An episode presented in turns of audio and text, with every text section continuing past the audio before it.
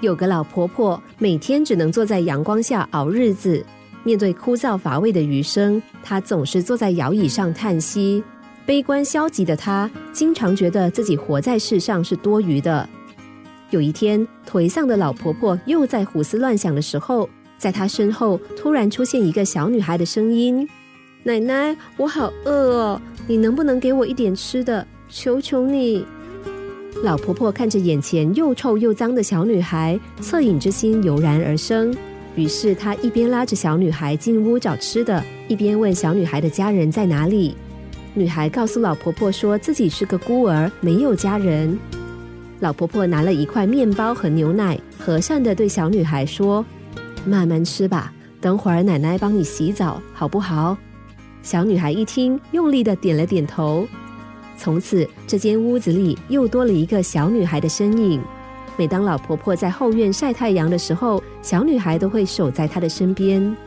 然而，每当老婆婆又忍不住叹息着自己快死了的时候，小女孩就会拉着她的手，着急的说：“奶奶，您不会死的，您不会死。”婆婆每次听见小女孩着急的哭，都会将女孩抱在身边，安慰她说：“好好。”奶奶不会死。女孩一天天长大了，为了孩子的未来，老婆婆开始出去工作。由于年事已高，她只能够捡拾一些破酒瓶来换钱。虽然生活吃紧，但她却十分努力的四处寻找可以回收的酒瓶。其实死神来找老婆婆好几次了，然而每当老婆婆嗅到死神的气味时，都会说道：“再过一阵子吧。”那孩子还需要我。死神似乎也被老婆婆的大爱所感动。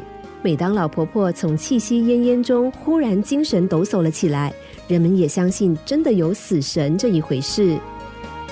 后来，小女孩终于长大了，也找到了一个好归宿。这天，死神又悄悄的来了。倚在窗边的老婆婆眼神正凝望着远方，似乎期待着奇迹能够出现。死神摇了摇头，说：“时候到了，我们走吧，别再等了。”只见老奶奶安详的点了点头，双眼从此合上。当人们发现她的时候，却看见她满脸堆满了笑容。当我们看见老奶奶带着笑容离开人世，我们感受到了施惠者的快乐感受，也明白了时时拥抱爱心的好处。对老奶奶来说，临老还有个活力十足的小娃娃来陪伴，即使付出再多，也是她欢喜甘愿的享受。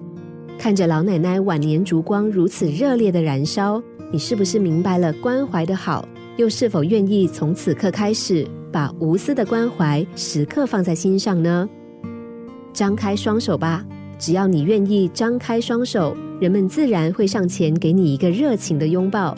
只要你愿意接纳和拥抱每一个人，你的生活不但会充满快乐阳光，生命也会燃烧的灿亮动人。